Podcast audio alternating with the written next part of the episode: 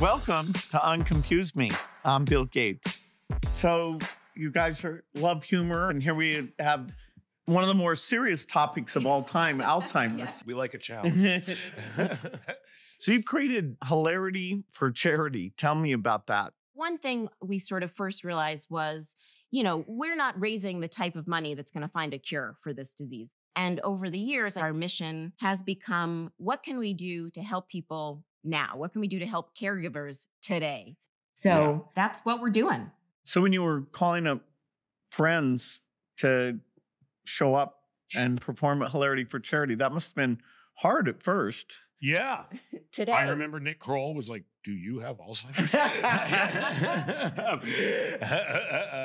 but yeah, people people were confused at first, but now now they get but they were always very supportive, honestly. Oh, and oh. like and happy to help, you know, and especially people who knew us.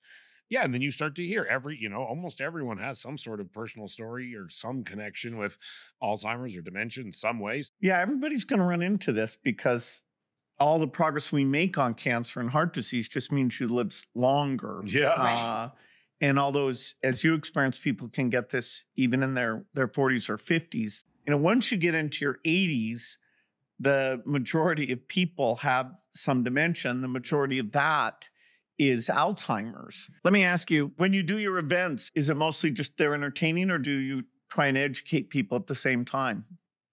now we do. I'd say we've evolved our uh, our approach to integrating the serious subject matter into comedy uh, tonally. We were just really uncomfortable at first. Well, Yeah. exactly. You know, to your point, Alzheimer's and comedy aren't the most obvious combination. So therefore, it was like, well, we want people to have fun and we want them to give us their money, but also it's about Alzheimer's. So you know, that was a a sort of a you know a delicate walk into Yeah. just figuring out how to do it. And and ten years ago, you know, we were in our late twenties, and and very few people our age were even talking about Alzheimer's like at all in any capacity. And yeah, I think we we struggled with our own comfort of kind of how to be funny and talk about it. But now it's it's actually like very intuitive and organic, and people are very understanding of it and and they can really go along on the journey and shift gears very seamlessly from hearing kind of very heartbreaking things to experiencing very like funny silly things you know Subscribe to Unconfuse Me wherever you listen to podcasts.